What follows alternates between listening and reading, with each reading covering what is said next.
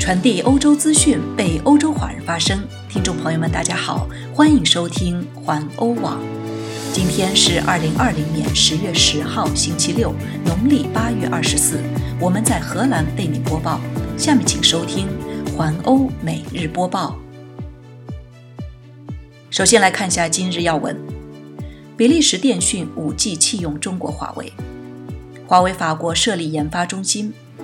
亚美尼亚与阿塞拜疆停火，荷兰游客希腊偷窃巴士，奥地利总理保证滑雪安全，欧洲各国感染数量达到疫情高峰水平。下面请收听详细新闻。首先来关注一下比利时电讯 5G 弃用中国华为，在全球战略布局 5G 技术的华为屡屡受挫。在失去英国这个巨大市场，并面临德国政府双重审核的同时，原本和华为开展广泛合作的比利时电信公司 Proximus 星期五在布鲁塞尔宣布，将在 5G 方面放弃华为，与瑞典设备制造商爱立信合作构建其 5G 通信网络。比利时 Proximus 电信公司的总经理斯坦达尔特表示。和爱立信合作的决定是该公司在贯彻网络战略规划方面所迈出的重要一步。在德国的施压下，英国政府已经决定在构建 5G 网络的过程中彻底放弃华为，虽然这会大幅度提高该国 5G 网络的建设费用。而在德国，联邦内政部下属的联邦信息安全署负责对 5G 网络设备进行技术层面的安全审查，确保投用的设备中不含后门程序等安全隐患。根据联邦政府的新计划，今后关键设备还要经受政治审核。德国联邦政府虽然无意全面排除华为。但是，内政部长、外交部长、经济部长已经就双重审核机制达成了共识。再来关注一下，华为法国设立研发中心。据中国新华社消息，中国华为公司十月九日在法国巴黎举行拉格朗日研发中心落成典礼，这是该公司在法国设立的第六家研发中心，主攻数学与计算领域。再来关注一下亚美尼亚与阿塞拜疆停火。亚美尼亚与阿塞拜疆已经同意自当天十二点起停火，双方也将交换战俘和遇难者遗体。法新社报道，在俄罗斯斡旋下，经过马拉松式的谈判，阿塞拜疆和亚美尼亚两国终于达成在纳卡地区的停火协议。周六中午，该地区应该停火。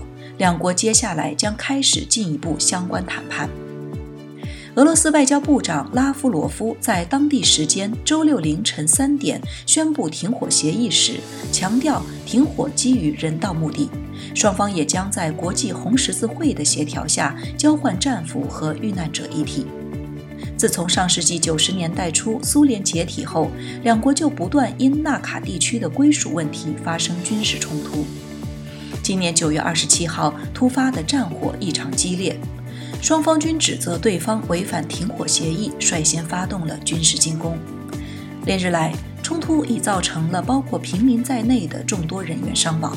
星期五的官方统计，死亡人数上升到四百多人，其中包括二十二名亚美尼亚平民和三十一名阿塞拜疆人。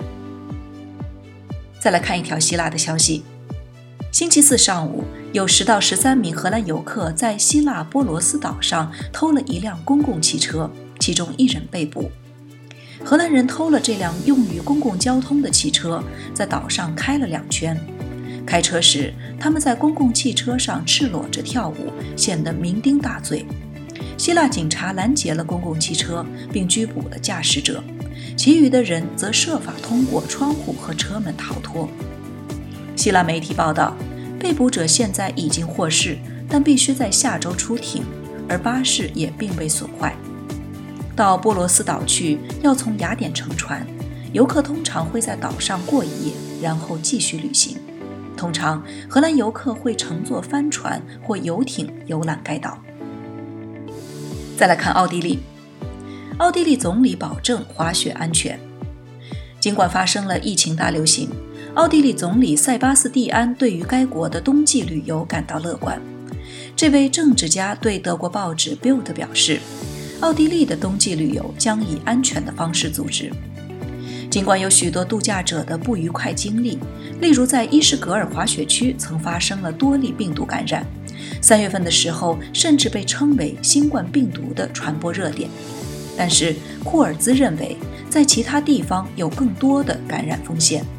这位奥地利总理说，这些感染是在私人领域中，例如派对、婚礼、家庭庆祝活动上，而在山坡上或在户外发生的感染情况比较少。在伊什格尔，人们主要是滑雪期间近距离接触而被感染的。最后再来关注一下欧洲各国感染数量达到疫情高峰水平。德国罗伯特科赫研究所周六报道，在德国新冠病毒感染的数量比最近几天略有增加，记录了四千七百二十一例新病例，周五为四千五百一十六例。德国感染总数为三十一万九千三百八十一人，新增死亡十五人，死亡总数为九千六百零四人。由于感染数量的增加，德国多个地区被指定为危险地区。周六增加了科隆，这是北莱茵威斯特法伦州与荷兰接壤的最大城市。如果在七天内算出每十万居民中有五十例以上的新感染，德国将把该地区视为危险地区。德国敦促危险地区的居民不要在全国旅行。在许多州政府不允许他们在公共的酒店、旅馆等地过夜，必须在抵达时进行隔离。再来看意大利，官方数据显示，意大利的感染数量昨天新增五千三百七十二例，是自三月下旬以来的每日最高增幅，而且也接近了三月二十一日报告的最高日增感染病例的六千五百五十七例。自疫情爆发以来。该国已经记录了三十四万三千七百七十例感染，在过去的一天中死亡二十八人，因新冠肺炎引起的死亡人数达到三万六千一百一十一人。直到上周，意大利似乎比大多数其他欧洲国家都要好。到十月一日，每日感染数量仍低于两千人。但是到上星期三，政府被迫采取了一系列新措施来遏制该病毒的传播，如引入戴口罩义务，将国家紧急状态延长至二零二一年的一月三十一日。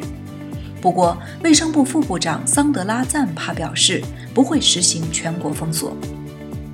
再看比利时，上周比利时自疫情大流行开始以来，感染的日增幅最大。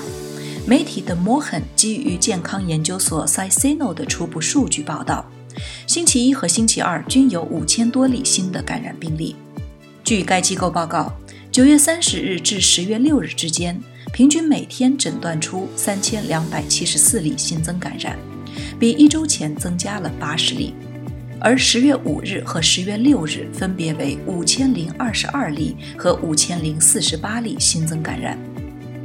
最后再来看荷兰，到今天上午十点为止，荷兰疫情智库 RVM 报告了六千五百零四例新增感染，而昨天有五千九百七十九例，因此增加了五百二十五例。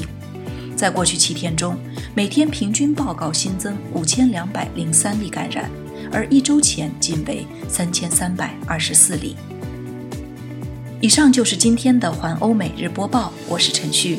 感谢您每天关注环欧网为您带来的最新资讯，明天见。